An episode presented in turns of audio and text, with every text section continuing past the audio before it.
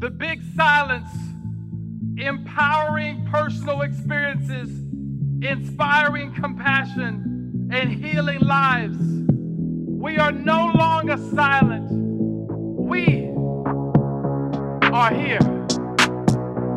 The Big Silence. Hello, and welcome to the Big Silence Podcast. I am your host, Karena Dawn. I'm a mental health advocate, wellness entrepreneur, and co founder of the leading women's fitness community, Tone It Up. I'm also a New York Times bestselling author and founder of the nonprofit The Big Silence Foundation. I'm also a wife, daughter, friend, and yes, palm mom of five. And just like you, I'm a work in progress. I have experienced profound grief and trauma, and then found deep joy in life. And now I'm here to share my story, be a safe space for you to share yours. And we're having in depth conversations with psychologists, doctors, spiritual leaders, friends, and others who have been impacted directly or indirectly by a mental health condition. No more embarrassment, no more shame, no holding back, only healing. Let's go! Mental health is my wealth, the stress up on the shelf. Nobody can love me the way I love myself. Seek and ye shall find the truth and the light. I'm living my purpose, so I sleep good at night. No more depression or spiritual recession. And every day that I wake up, it's a blessing. So breathe in, breathe out. Everybody in the house know what I'm talking about. The big silence. Well, welcome to the Big Silence Podcast. We get to do it live here in Austin. We're excited. Thanks for having us. Of course, Angie and Mike Lee. Um, I met you on a blind date at Soho House Malibu. That's Yeah. right. I forgot about that. This is like yeah. How could 20 you forget? Yeah, how could No, you I, forget? yeah, I just don't remember. well, Because Mike goes to Soho all the time. Yeah, but he's- I that's his favorite have only place. been a few Soho. times. I mean, Soho Malibu is a great spot. God, I sound so douchey just starting off this podcast. So Just LA. pure douche. oh, let's cut that out. or not. that But was yeah, like no. 2018 or 19. Yeah, Yeah, that it was was when I moved to was. Austin. We both were still living in California. Basically, you were. Were you in California? Yeah, I was still, I was in Yeah. San Diego, would visit LA a lot, and then moved to Austin in 2021, almost 2021. Yeah. Yeah. So it's been exactly two years now in Austin this month. So, for those of you who don't know, Angie and Mike Lee, not married, um, brother and sister. So, Angie, um, we'll get into your story, and you were at the forefront of so much Mm. in, I would say, social media, blogging, entertaining, motivational speaking, getting out there, and um, and also going now. I think a shift in your Mm. your passion, and then Mike, you have fought in front of millions at like MGM Grand and beyond and been at the top of your game as an athlete. So I'm I'm very interested. I'm just going to let this flow Mhm. with you two and now you are the founders of Soul CBD, Mhm. which I love CBD. I know how CBD has helped you, Mike, and with anxiety and depression and then Angie too. Um, Angie also has ADHD. Yay! Yay. Superpower. Yeah, big time. Big time. Where am I right now? um, also a, a fellow baby grandma. yeah. We're, we're, we're squirrel friends and baby grandmas together. Yes. we don't want to concentrate on shit and we want to go to bed early. yeah, pretty much. Yeah, pretty much. well, they're correlated though because sleep and, and ADHD are so correlated. Like if I don't sleep well, I notice my ADHD is so much worse the next day. But when I sleep well, I don't know if you notice this, Mhm. it changes my entire experience. I'm like, oh wow, I can actually get shit done and focus today if I really prioritize sleep. So th- I think that's why I became a baby grandma Yeah. because I noticed intuitively if I don't prioritize this, I don't show up as a good person the Yeah. next day. Yeah. So, So let's start out with you, Angie. Mm. Your career started 13 years ago, or how many? It's a long Yeah, I time. was- Kind of- I mean, not career, but like, Oh man, I'm 33 now. I think it was, yeah, it was about 19. It was my first year of, of, of college. I remember being in my dorm room, starting to share tips about wellness on social media. I remember you guys were like the OG, of course. I would watch your fitness videos on YouTube and I was like, they're so cool and cute. And maybe one day I'll be a health blogger. They're cool. And so I would give little fitness tips. Uh, while everyone was out partying at frat parties and getting drunk and having fun with their life, I wanted to make content. I thought it'd be fun to create content. Mhm. And uh, that's kind of where it all began. And then from there, it turned into events and physical products, digital products, webinars, meetups. It became a lot of different things affiliate marketing, influencer marketing.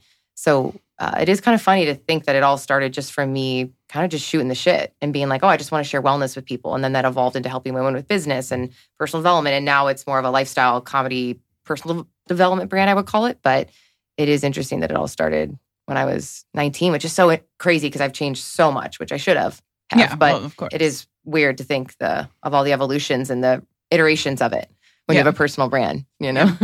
Well, it's good and, and evolving. I mean, ever since starting Tone It Up 14 years ago, wow. Like, Yeah. I've evolved too, and it's become different, you know, different things. And as soon as, as long as you're authentic to who you are, and then you share your authenticity with everyone else, like then they're gonna respond. Yeah. It's harder than it it sounds though sometimes. Don't do you feel at all? Because people see you in one light, Mhm. right? Because people still see us, oh, why aren't you on the beach doing the bicep curls? Oh, And you're like, dude, that is part of me. It will always be inside me, but there's so much more to you. yeah, you that's not just you. When I think of you, I don't think of you just doing bicep curls on the beach. You In a what I bikini, mean? twirling. Yeah, in a bikini, twirling, yeah. like all oiled up so your six pack is glowing. Like I got that- the, the tanner on. Yeah. Like I don't, I don't do self tanner anymore. I don't do, I don't work out three hours a day anymore. don't live in Manhattan Beach. Yeah, No. it's like you change and you're supposed to, but we have this idea that we're not supposed to evolve and change. And especially when your life is you're paid to be you, it is really weird when you change because you're like, oh shoot, how do I show up for people now? Right. Because I don't even know who I am and I'm changing. So what do I say in my content or what do I so that's recently been like my new iteration is like, who am I now in my 30s? Because like I don't really resonate even with 25 year old Angie and something. So it's like, oh shit. I know because you wanting to shift more into comedy because I think Yeah. in today's society there's motivational speaking and motivation and entrepreneurship and being a leader in that light, but at the same time, like people need to laugh, Yeah. more. Yeah, that's been a medicine for Mike too. Yeah. I, I think uh, I've always loved making Mike laugh, and we love laughing together. We have the same thirteen-year-old boy sense of humor. We absolutely will just DM each other like random poop jokes and just like stupid stuff that Mikey will think this is funny. He is immature as well, so we've always kind of used that as our medicine. But um, it's something now that I'm kind of exploring. Obviously, I've infused it a lot into my content more so, and, and I like it. I like script writing. I like making a funny reel, and I, I I love working with brands when they're like, "Hey, be as crazy and wild and weird as you want." There's a there's a freedom in that that feels so good. Yeah. Um, it's a high too, right? I get a dopamine hit knowing somebody's laughing. Yeah. At the comment of, "Hey, I was feeling depressed today, and your video made me laugh." I'm like, "Oh my gosh, that's it. That's Yeah. all I want. I just want to know that I could be just that part of someone's day where they felt a little bit better." Yeah. Like that's the gift that I think I'm here to do. Honestly, I don't think I'm good at a lot of things, but I'm very clear that I'm here to bring people joy and make them laugh. So I'm I'm constantly coming back to like, what does that look like in this version of myself right now? Yeah, I think it's important to, you know, when those say like you've changed, be like mm-hmm. thank you. Yeah. Thank you. Yeah, Yeah. I've grown and and and Mike, in your career, if you can give us a little background on that and Mhm. if people are like, "But Mike, you've changed." I have, I have changed. Um, yeah, I, I had a, about a 10 year career as a professional athlete, a professional boxer. I started fighting at about eight years old. Um, and just 22 fights later, just realized that it took way too much out of my body. I'm super grateful for the crazy ride that it was. As you mentioned earlier, I got to fight in like Madison Square Garden and MGM Grand and these places that like I'll never forget that feeling of walking out of a tunnel. And it's just very surreal and it's everything you worked for in that moment. There's 20,000 people there screaming and you know you work so hard for a moment that maybe lasts 36 minutes like 12 12 rounds 3 minutes each. So it it taught me a lot. It also gave me a lot of um, i think damage to my body and ultimately why i retired. And in the middle of my career i was about 12 and 0 undefeated. I felt on top of the world. I felt immortal um, I got diagnosed with autoimmune disease. And honestly, now it's been almost like a decade of dealing with autoimmune issues. And I truly do believe a lot of that was that I was just in fight or flight constantly, given what I did. And I didn't have the tools at the time to know about breath work and mindset and having a healthy mindset, to be honest. And so it brought me to a point where it broke me. I mean, I was in and out of hospitals. Angie was right there by my side, making me laugh uh, multiple times. Um, and I finally got back in the ring, ended up having eight more fights, ended up fighting for a world title my last fight, and then calling it quits, which has been a blessing and a curse in a sense because for anybody who has had a career or a life where it's attached to their identity, Mhm. the moment it's gone, it feels like a death of yourself. So, like, I sit here, I've been retired three years, three years removed. And as much as I don't want to get back into boxing, I still feel this like hole inside me. I still feel like I'm still searching for something that'll give me that same feeling.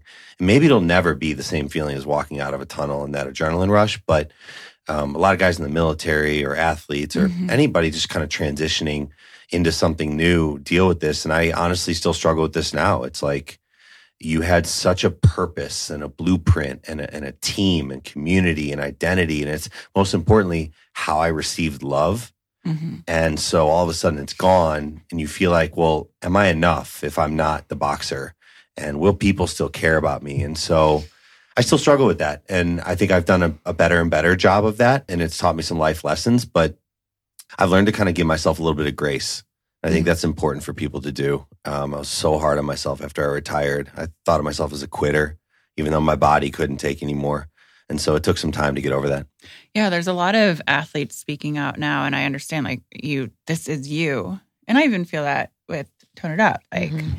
you know, where uh, like this is your identity, so you have to learn like that is not you, like who you truly are. Mm. And but so many people are speaking out about that, and so how have you dealt with that?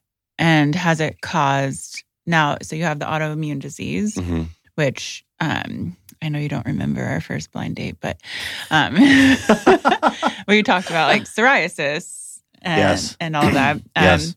Was that is that a, a byproduct of your autoimmune disease? Yeah. Um, you know, I was diagnosed with ankylosing spondylitis, which uh, affects the spine. And Mhm. then from there, it was just um, a domino effect of, you know, mold, heavy metal. Uh, I actually recently got diagnosed with chronic Lyme, which is really interesting because now we wonder if that kind of set everything in motion and caused these other autoimmune issues. But in terms of how I deal with it, I, I just, I mentioned give myself grace, but the pain that I've gone through, I think has been such a gift. And I say this all the time because it pushed me into a new way of thinking, like breath work, meditation, um, even just kind of mindfulness. And I know that word is like probably overused, but just understanding myself a little bit more, actually going to therapy, which I never did like during my career. I always thought that was like a weakness. I mean, my job was to beat people up. So it was tough for me to be, you know, in interviews in ESPN or an HBO fight and sit there and be like, I'm actually struggling with depression, Mhm. which I was. I mean, I, I think I've struggled with depression since I was a little boy. I always knew something was a little off. I remember I was eight years old and I told mom that I was really, really sad and I didn't know why. And it felt like a gray cloud. I, I remember being eight and knowing I felt a little different. And then on top of that, you add um, concussions and head injuries, Mhm. which I think can exacerbate those symptoms. So during my career, I didn't feel authentic really towards the end because I was dealing with so much pain. I was dealing with depression. They had me on antidepressants, anti anxiety, the whole litany. I was on eight different medications at one point, And I'm sitting up there in press conferences in front of thousands of people or millions watching, and I'm telling them how excited I am, how great I feel, how this is the best training camp I've ever had. Meanwhile, on the inside, I'm like dying, you know? So that really didn't feel authentic. So I think how I fixed that was post retirement, I'm now living a much more authentic life. Like me even talking like this is so much more authentic to me because I mean, can I swear on this? Like, Yeah, yeah. I, yeah, like I just don't give a fuck anymore. Like, Yeah. and I, Yeah. I say that because I used to care so much about what Mhm. people thought. And now that I'm retired, I'm not worried about, will my opponent think I'm weak? Will, you know, the boxing community think I'm weak? Will the, the TV network not sign me to any deal because they think I'm damaged goods? I just don't give a fuck. And it, it's actually given me like a wild sense of freedom. Well, that's beautiful too, because especially men don't speak about their feelings or what they've been through. And as you said earlier, push it under the rug as you're growing up. And yeah, so congrats. Congrats you. Is that the word? Congratulate, yeah. Congratulate for having that voice and speaking up. And um, so with your depression Mm. now, like how, where is that standing?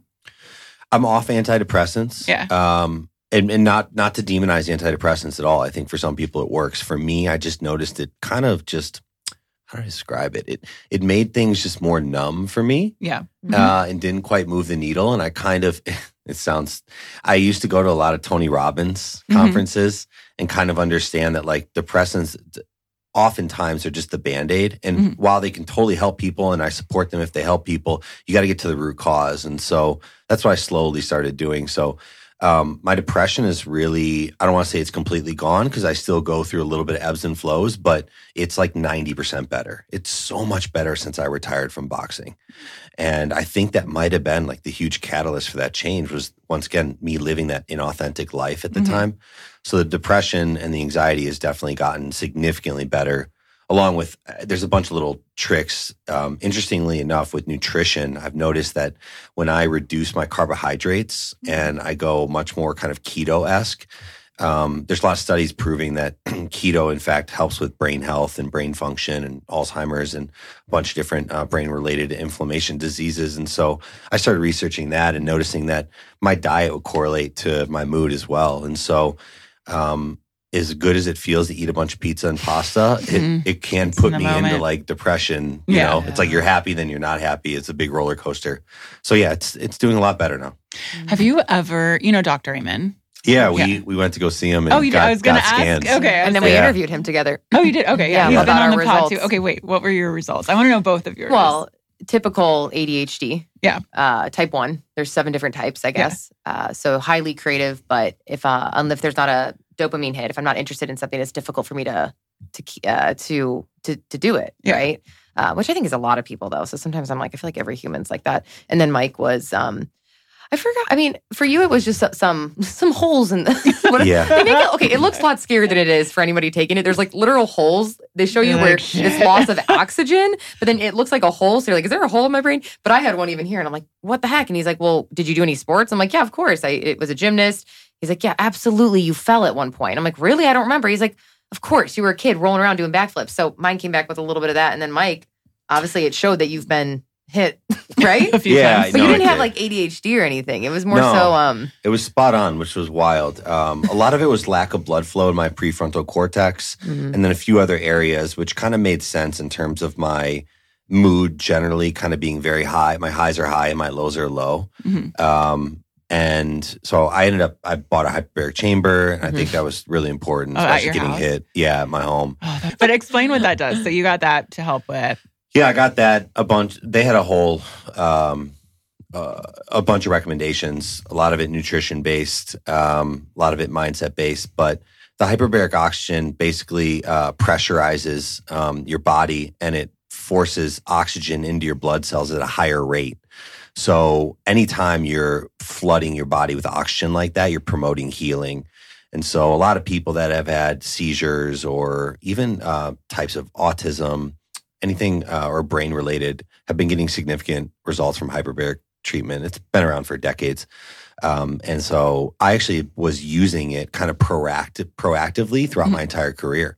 I had a hyperbaric chamber Thank in God Houston in like two years in of turning pro, my like Yeah. fourth fight. And I just knew I was like, listen, I want to be articulate. I don't want to be punch drunk. I'm really worried about concussions, but I also want to chase my dreams. So I was in hyperbarics for a long time. And Dr. Amen actually said that probably is the reason why um, my, given that I had 22 pro fights and so many amateur fights, that my brain actually wasn't that bad. Hmm. So yeah. I'm doing okay. Mine, mine was worse. No, I'm just kidding. They're just different, which is interesting because I feel we're very similar, but then also very different, our brains. Yeah. So it's cool to see that because we are literally from the same mom, but then you're, uh, we're siblings, but then our brains are functioning and are so different. So it's like the nurture versus nature yeah. thing is always fascinating to me. Like we grew up in the same household, but our life experiences and how we've experienced just trauma and learning. And even in school, we learned so differently. So it, it kind of is cool to see it on scans Yeah. of like, this is you, this is me. I don't know. Oh. I, I I I feel like I'm I'm fine. I definitely have like hit my head a lot.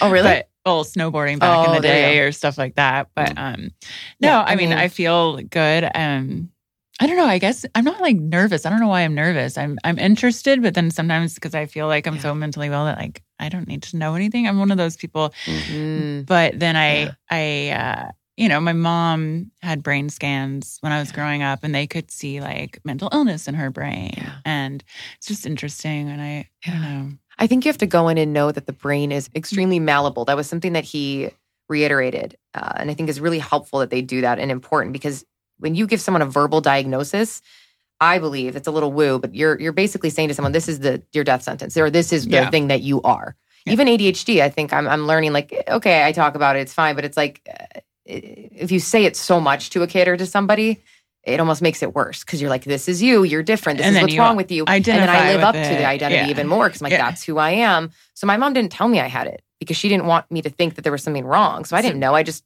knew I was a kid in school that like, I didn't want to watch the boring movie while other kids were. And then I was like in the corner, like drawing or something. You know what I mean? Yeah. So my, my mom never told me. She never was like, oh, you have this thing. So I think almost knowing that, going in, going, okay, if there is something they see, the brain can heal, the brain can change. Like going in with like a positive mindset before you look at the results.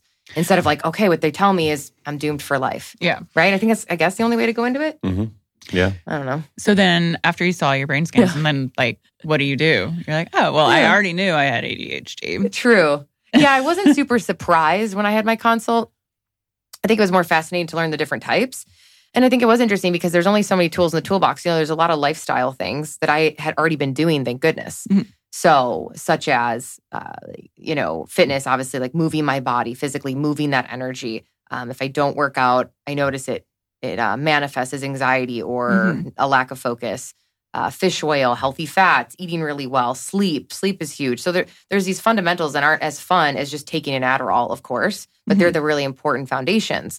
So I find that their clinic's great, but they obviously will say to you, "Hey, are you open to medication or not?" And I said no. So then, okay, here's supplementation, here's food, here's lifestyle. Uh, learn time blocking, learn how to outsource stuff. Like they they are. It gets a little trickier. Then you actually have to work harder at it. Then oh, here's some Adderall. It'll probably make you feel great every day. Yeah.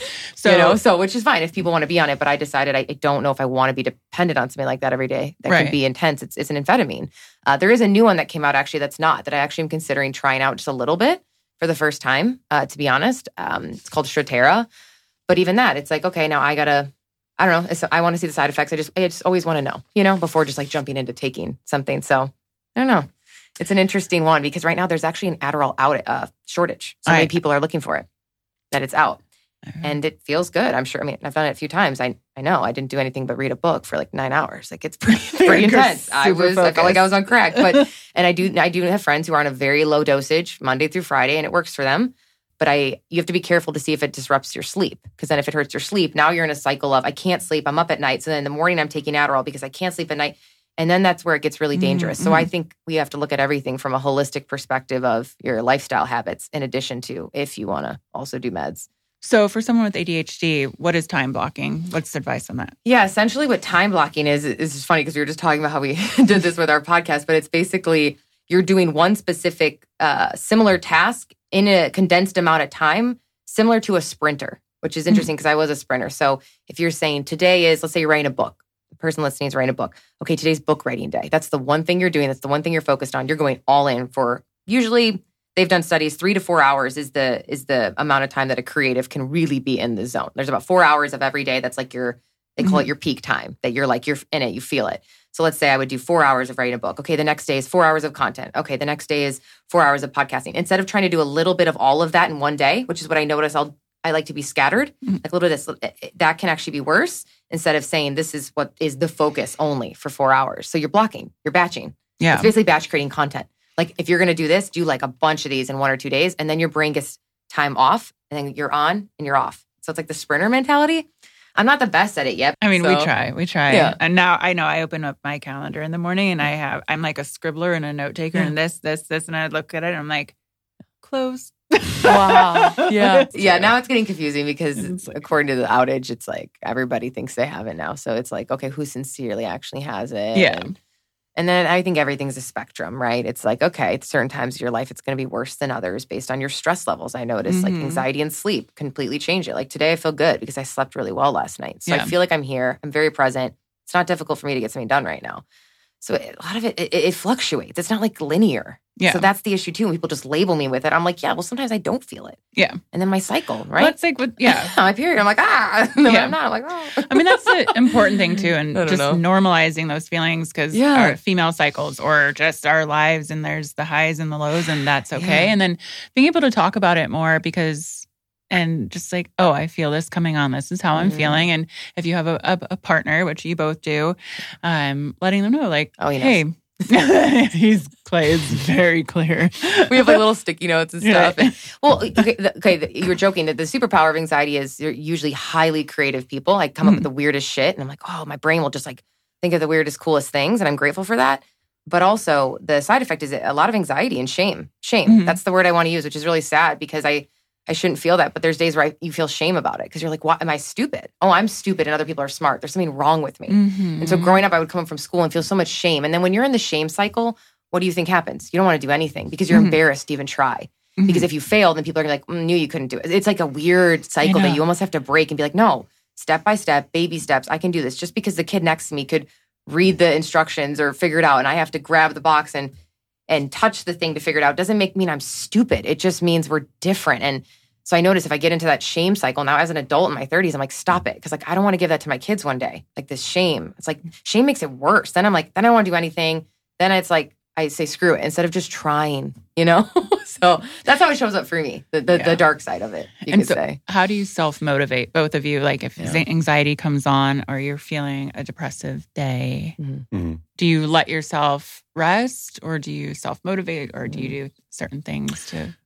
Well, we talked about it earlier. Angie mentioned how she wants to bring joy to the world and Mhm. she brings laughter. And I truly believe that's been a great medicine for me. And, you know, it's almost like you fake it till you make it. And once again, I don't have all the answers, but I will say one of the biggest tools that's worked for me when I have high anxiety or especially depression is putting on like comedies. So you know how mm-hmm. like when you're sad, it's it's easy to like grab a bowl of ice cream or play a sad movie. You just you want more of it.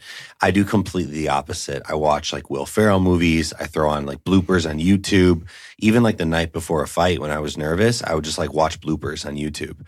Anything that got me laughing. In fact, even when I would come out of the tunnel, every single fight in my career, I would say this. I would say, "Have fun, baby. Have fun." Mhm. I would mouth it and you could see I'd be like, have fun, baby, have fun. And so anytime I was like flowing and having fun, it kind of made me forget about anxiety or depression. So that might be pushing under the rug. I'm not entirely sure, but for me, it's really, really worked. And I think that God put us Mm. together too, because in some of my darkest moments, like literally being in a hospital bed, she's come in in like a Darth Vader costume.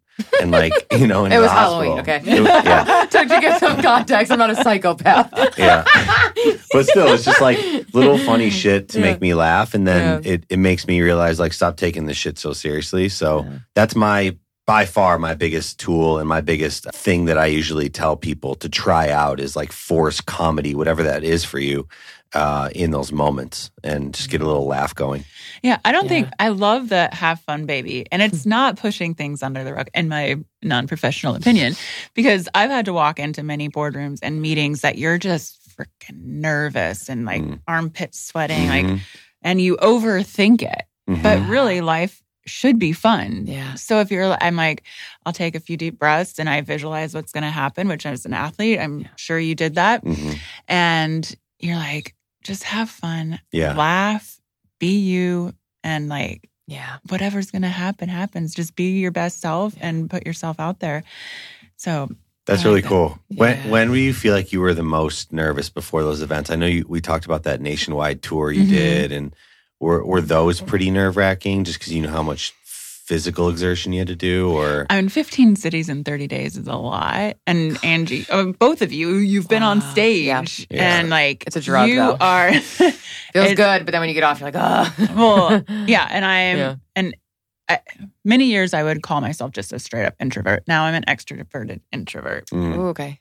So I can go up there and I can do everything and like, you know, and connect and I love it. But then I just need to crawl in my little baby mama shell and say bye. yeah, yeah, for sure.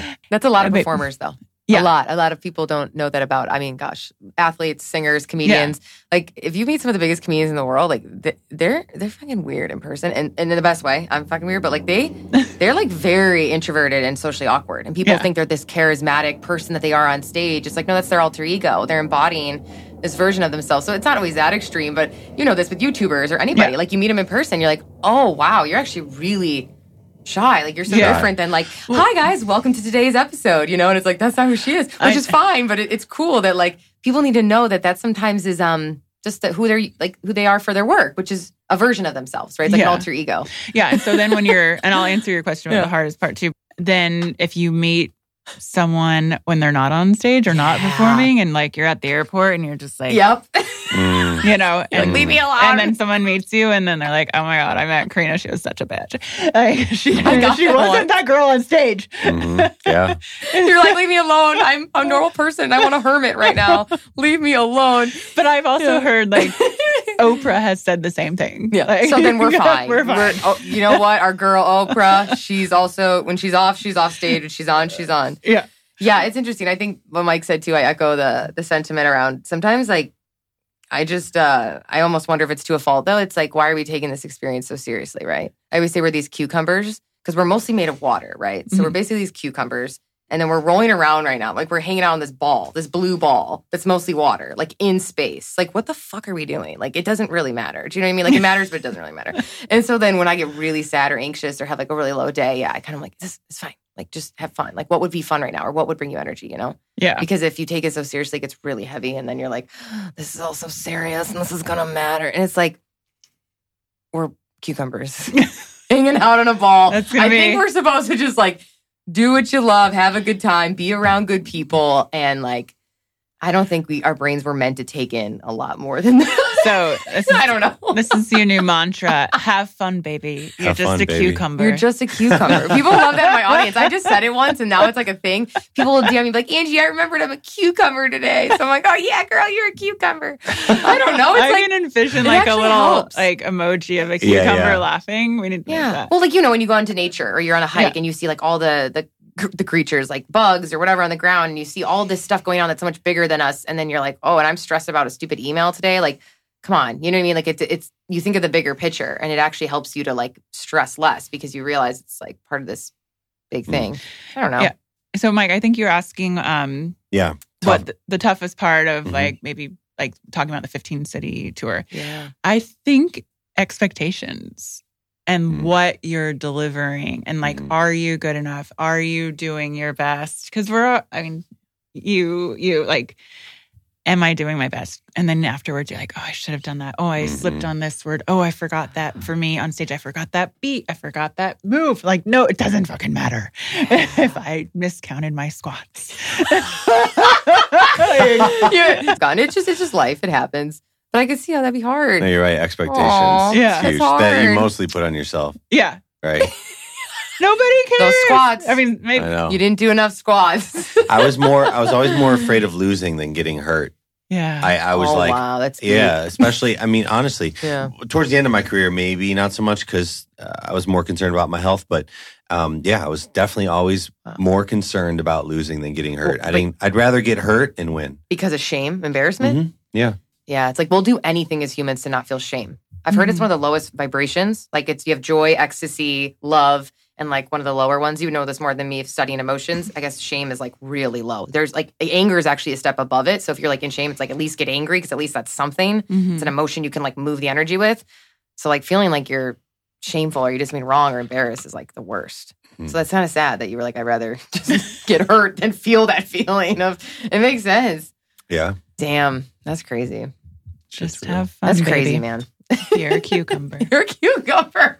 cucumber punching each other. I mean, we are. Aren't we like 60% water or something? No, but I like. I mean, I, I, that- honestly, this is a good reminder for me to like have fun, baby. Like, like honestly, Yeah. like I'm kind of thinking I need like a sign like that or something because I I say this all the time. I said it every single fight, and I forget about it a lot.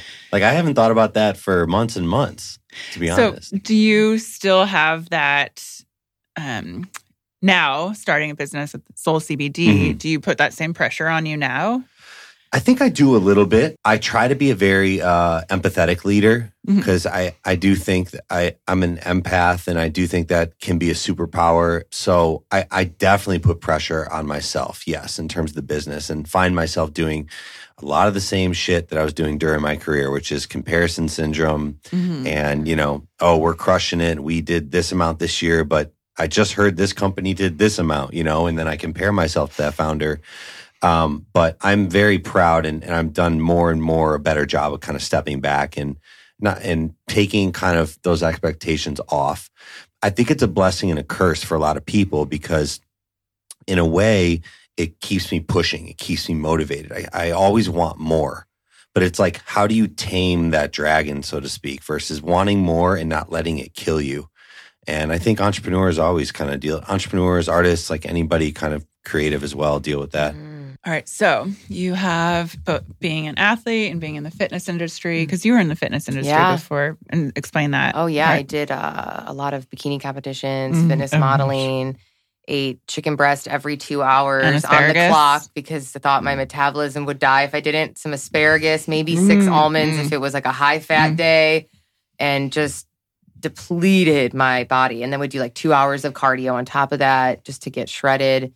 Uh because I thought that's what you had to do to be healthy and Yeah. to be liked and to be loved and be fit. And now I'm like, oh my god, it's insane. It was bad. It was not. It was not healthy. Yeah, no, Kat and I did. Yeah. In the beginning of Tone It Up, we did uh, Miami Bikini Universe. I remember that. Oh my gosh. I remember you guys were like, we'll never do this again. We were last place. but, but, but but guess it's sad because you guys like stupid. rocking bodies. So like if you got last place, like who got first? Like come on, that's That whole system's so subjective. It's just like, Oh, yeah. you know what I mean? yeah, it's just Really? random Like, dudes judging you on your butt yeah, cheeks. so and like how developed your glutes are, and you're like, dude, I've dieted so hard to get here. I can't even see straight. I haven't had a blueberry in six months, and this bro's like, mm, don't look good, and I'm like, oh, and I spent a thousand dollars on a big sparkly bikini suit. Oh my god, no, I and these hand- heel. I'm like, I'm basically a stripper. Yeah, exactly. I bought stripper heels.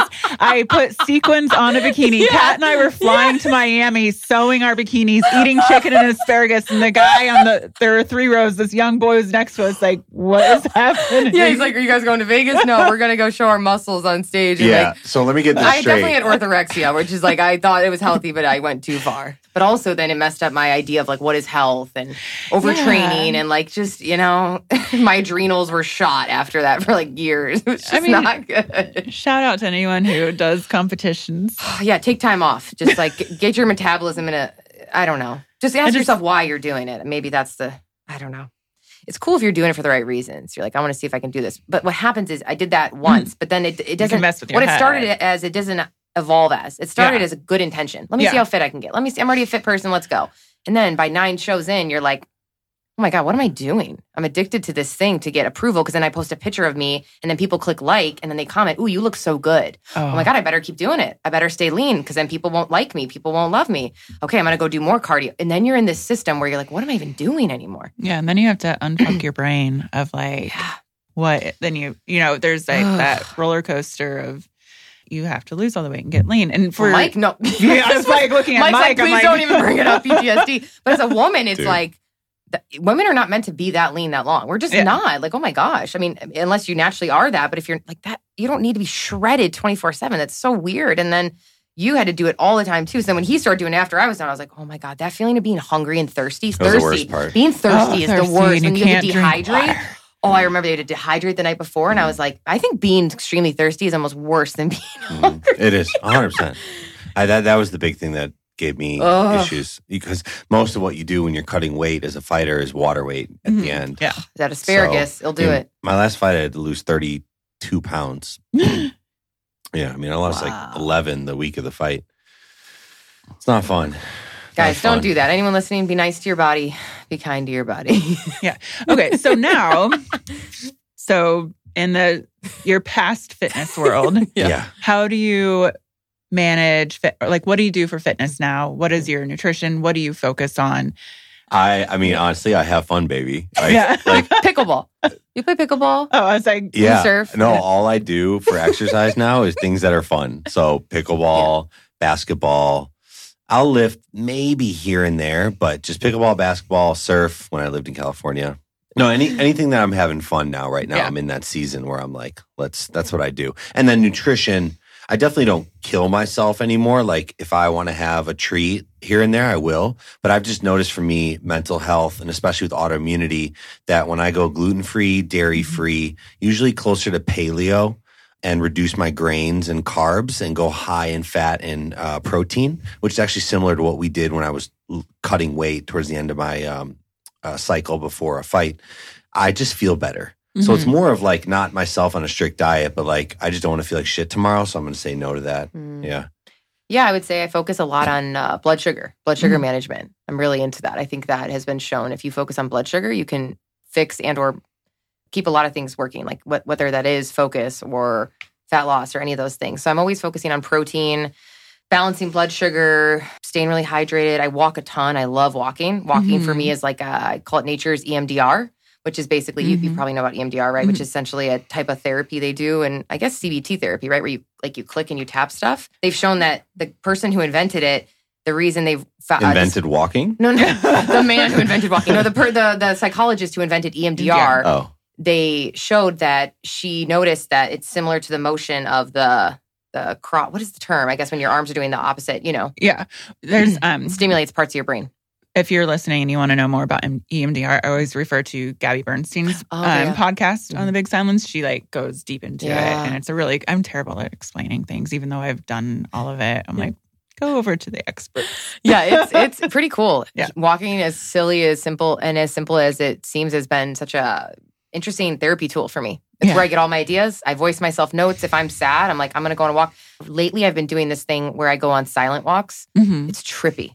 No, no song, no music. Don't call anyone. Don't text anyone. Don't do anything. It's so hard the first five minutes, and then you're about 15 minutes in, and you start to really like be with yourself, and you're like, oh, whoa, Mm-hmm. whoa, this is what I'm actually sad about, or this is what's going on. There's a guy who wrote the book, The 12 Hour Walk. I'm going to do it. Where you go out, you grab a backpack, and you grab your phone for safety, but you just find a thing and you go for 12 hours silent. And so you're out in nature. It's not like Yeah. you're in the dark or anything, but you just do it. And he says by the end of 12 hours, people's lives are changed, and it's free.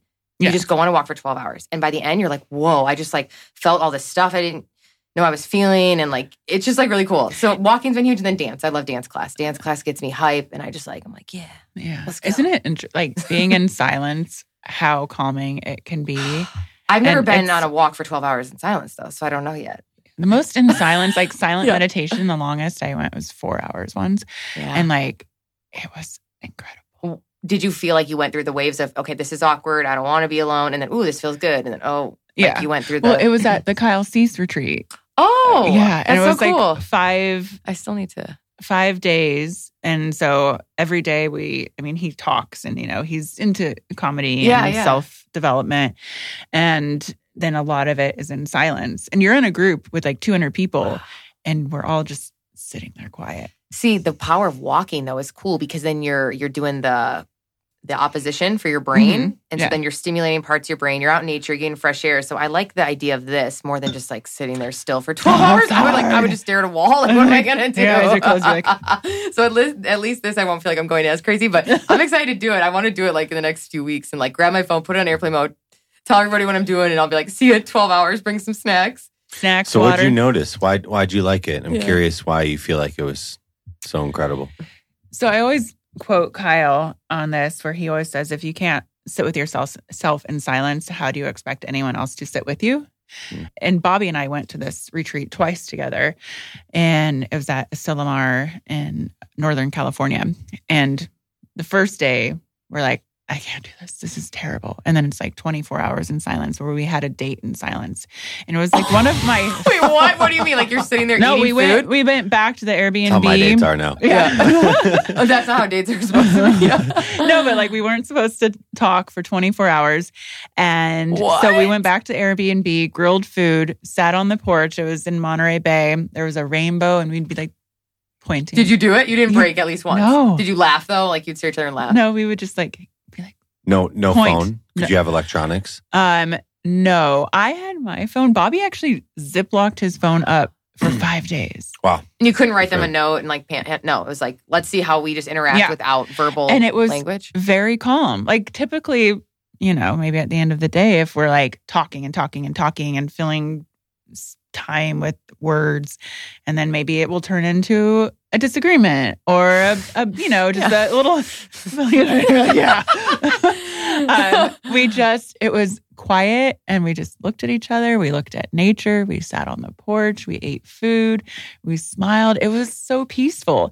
So it was day one and day two were hard. Day three, it was like, okay. Day four, we're like, wow, I, I don't know what it was. Like just being able to sit with self and Mm-hmm. feel like and quiet your mind. The longer you sit in silence, you quiet your mind and you train your brain. And then by day five, we're like, we're signing up for the next one. wow. It was just That's like cool. like I entered the retreat at a level at one out of ten, like a twelve of anxiety and like Oh. just stress. I left at maybe a one. I'm gonna say that to Clem and say, "Hey, we're not gonna talk for the next 24 hours." He's gonna be like, "Awesome, Thank you. Shut up, thank, Thank you. you. wow, he's gonna love this recommendation. This is gonna be great for our relationship." That's crazy. I don't think any couples have really gone 24 hours. Like you're just they're just right there, and you're just like making the food, just like. And it's hard for Bobby because Bobby likes to talk. Mm. He's a he's So a, did he forget at moments like want to break it or no? probably the, like if you're watching on YouTube, we're speaking in silent. Um, Wow. yeah, okay, he- you're gonna have to send me his because you've told me a lot about him. I've heard a lot about him because people have said he was Yeah. like a comedian and then went into personal development or whatever. But yeah, he's on the pod too. You should listen to. The I want to. I want to Yeah. hear him. Yeah, That's cool. Wow. he's great. Are you gonna do that, Mike? Four days in silence. I would struggle with that. I Yeah. feel like you Really could do would. it. I would really struggle. Oh, I feel like you could do it. I even at yeah, and maybe it's like I need to distract myself, but I have trouble sitting in silence. Yeah. Yeah, my mind just starts racing too much.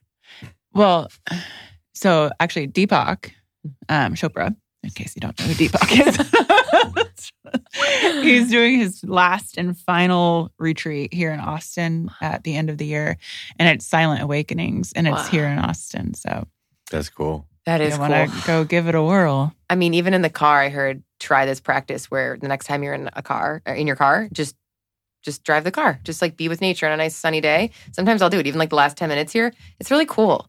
You get to a place of peace. You're like, wow, this is like the '90s. You like feel old school. You feel cool. You're like, ooh, yeah, this is like before you had a phone where you're like, you know, you're like voicing someone, listening to a podcast. Like you're stimulating your brain so much. So, Yeah. I think it's really good for us. We probably should be doing it like every day. Yeah.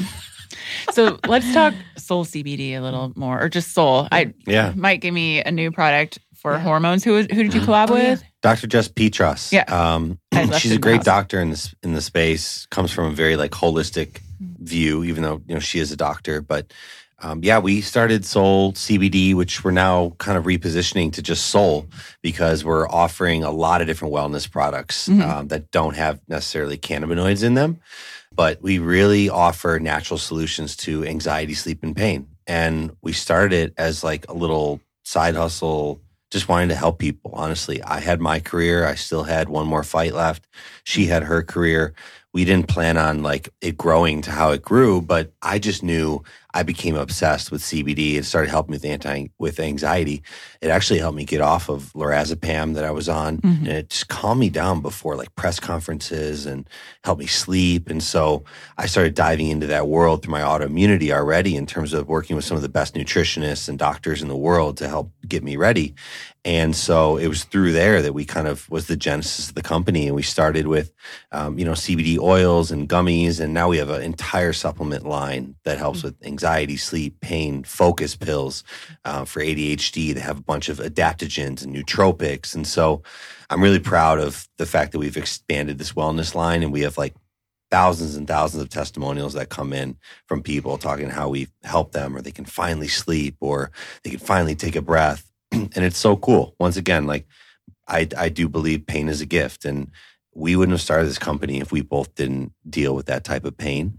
And we've always just been huge advocates of let's try to find natural solutions to this Mhm. first and let's leave the pharmaceutical option towards the end because I've gone the pharmaceutical route aggressively first and just gave me so many side effects and things got worse. So I just like offering a ton of tools in the tool belt, you know, not that one is going to fix it and not that like you just take a little CBD and all your problems go away, but mhm. it's, it's a It big helps. piece of the puzzle for me, but it, but it helps. Yeah. But it's cool because, you know, CBD and, and hemp is what we derive all of our products from. It- It's been around thousands of years and it's really only recently cannabis in general been demonized and really because of money. You know, it's because it's a plant that grows from the earth, and most of the time that jeopardizes the the pharmaceutical industry. To be honest, and so um, we're starting to see cannabis being lifted. We're even seeing psilocybin, mushrooms, like that whole movement. I can go on and on about that, but I'm I'm really proud that we're kind of like a part of this mission to make it less taboo and for people to Mhm. like truly understand what it is and you know how it's activating the endocannabinoid system a system that's been known about for years i know cbd just came on the scene but people need to know that it's safe Um, it has no toxicity. There's been PubMed studies done that has no liver toxicity. You can't even say that about Tylenol. So to have low risk, high reward options that are plant based, I think is really important. And I'm glad that more and more people are showing the world that it's a possibility. Yeah. Yeah.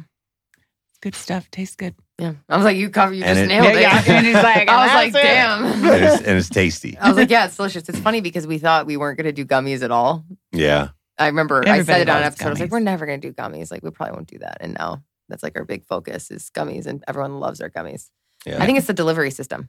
Yeah. People want it to be delicious, which makes sense. They want to be able to uh, develop that habit. But yeah, I mean, CBD can be used in so many different ways, which is great. Anxiety, sleep, pain, period cramps, uh, Mhm. now the focus caps. So it's it's very fascinating that it can be that versatile because there's not Yeah. a lot of plants that you can say can kind of help just inflammation in general like Yeah. that. Well, I mentioned psoriasis earlier because I Mm. put Yeah. CBD. I actually, you can't see my flare up is going away. I had a huge, like, on my jaw, like everywhere. And it's now I've been sitting ever since because I was traveling for three weeks. And then I got home and I just sit in front of my red light. Yeah. Mm. And then, like, poof. No it's way. gone. I Wait, love what- the red light. I've been getting Yeah. great results out of it too. Wow. Yeah. Should I get a red light? Yeah. It's like the one biohack that I'm like, oh, I don't know. No, for your skin, get Really? that collagen going. No, but for Okay. inflammation, it's Just great. sit in front of it. I uh, the past four days, I go in the sauna with the red light, and I'm just like heal my neck and my scalp, and even like I don't know if you can see a little my eye. I had it on, but I mean I've Wow. I haven't had an outbreak for a few years. What just- will bring the outbreak on? What do you think it is? stress? Yeah, Mhm. It's Mhm. interesting. It is. Okay, it's mental, and and, then so- it's causing a physical. right. And then I was traveling so much, and then Wow. I got home. Yeah, so And that traveling, changed, yeah. and you know, and then I come home and I sit for 20 minutes by myself in silence. Mm. In front of the red light, and I meditate. And so Mm. I'm calming myself down. Yeah. and then I'm in the red light, and then I go into the cold plunge. Yeah, I was just curious if you've created a, if you've seen a correlation with your flare ups of of like I high stress moments, and then all of a sudden your skin starts Mhm. reacting. Oh to yeah, it. my skin reacts. Wow, Uh, that's where it shows for me. so me. fascinating. Yeah, I think that's why CBD in general can affect so many different things because people get confused. They're like, well, how could it help with pain, but it also helps with anxiety and inflammation? But ultimately, what it's doing is it's calming down the nervous system. It's putting the nervous system into homeostasis. So whether that's meditation, breath work, laughing at a comedy, anytime that you're getting out of that fight or flight and into the parasympathetic, the rest and digest and heal, I just know for me with autoimmune issues, like any type of modality that can get me out of that stress, even beyond CBD, just helps a trickle down effect of so many other health issues, basically. Mm, yeah. Yeah. Wow. Do you all still have the topical, or do you Yeah. have? You do. Okay. Yeah, we have topical. Yeah. I Mhm. used to get psoriasis on my armpits, and then I learned it was only on one armpit. Story time. Wow. And so it was really bad. And so I stopped wearing deodorant and I put topical on my armpits and it got rid of the CBD. But then I realized I didn't have BO anymore. So I haven't, I was. oh, you put topical CBD and it On- got rid of the rash. Yeah. And then I realized because I wasn't putting Oh, but you still deodorant on, smell? I did not smell. Mm. I had no Oh. BO. So now I haven't worn deodorant in six years. Do you correlate you- the beginning of it to anything? Yeah, I've told this Like the story. height of stress of toning it up or something? No, no, no. Early Oh, twenties before. wasn't. That was you know my childhood and Oh, mom yeah, and yeah. this and that. And so I've told this story and I wrote about it in my book too. But like I went to the doctor because I had it was like months of just like this major rash, and the doctor was like, "Are you stressed?" I was like, "Yeah." Um, I am. And she's like, I'm not going to give you any prescriptions. She's like, I want you to start doing yoga. I want you to meditate and I want you to lay out in the sunshine and get vitamin D. And I was like, okay, well, I can't afford yoga. That's expensive. So I volunteered at a yoga studio in the valley Yeah. and I would lay at the beach, just like, and it healed it. Wow. And mm. she's like, you just need to reduce your stress. What a and cool doctor. I know, mm-hmm. right? And Yeah. this is a free clinic in Hollywood when I was like 21 years old. Wow. Our bodies just don't like stress. That's like Yeah. the number one thing. After, I don't know if you've realized being in personal development, the health industry, just everything. Like if I had one thing that I'm like, what have I learned in like 13 years of being obsessed with it or studying it or hearing Mike's experience? It's like, it's just all fucking stress. Like if you can figure out that first, then other things don't pile on all the other Mm. physical ailments, right? Don't you agree? It's like all stress. The huge aspect of it. Yeah. Yeah, Yeah. it's huge. I mean, but you know, stress is going to be in your life. It's just having the tools to Yeah, I manage guess you're it like- and being like, yeah. okay, I'm stressed. Mhm. How am I going to yeah, manage it? What are my stress-free, tools? But Yeah. yeah, it's it's it, Yeah. it goes without saying it'll happen, but it's how you react to it and how you heal from it. Yeah. Well, y'all's, I got to drive my tour bus to Oh, yeah. COTA. That's fun. Really? Yeah. Sick. MotoGP this weekend. That's Nice. awesome. Bobby's probably in the driver's seat, like honking the horn right now. Yeah. Let's go. He's like, let's go. I love how much fun you guys have together. I feel like you guys have like always do fun stuff. Yeah. Like traveling. Like you're always doing something fun together, right? we are. That's good. You guys, you should do an episode on that because I think that is the secret to an awesome Yeah. relationship is that you guys have fun together. It is awesome. We do a lot of fun things Yeah. and take advantage of, not advantage, just the joys in life and yeah. make sure we're just having fun. Being kids together. Just have fun, baby. Just have fun, baby. Don't be stressing. You're a cucumber. All right. Thank you, Angie and Mike, for being on the pod. oh, thank you. Thank you.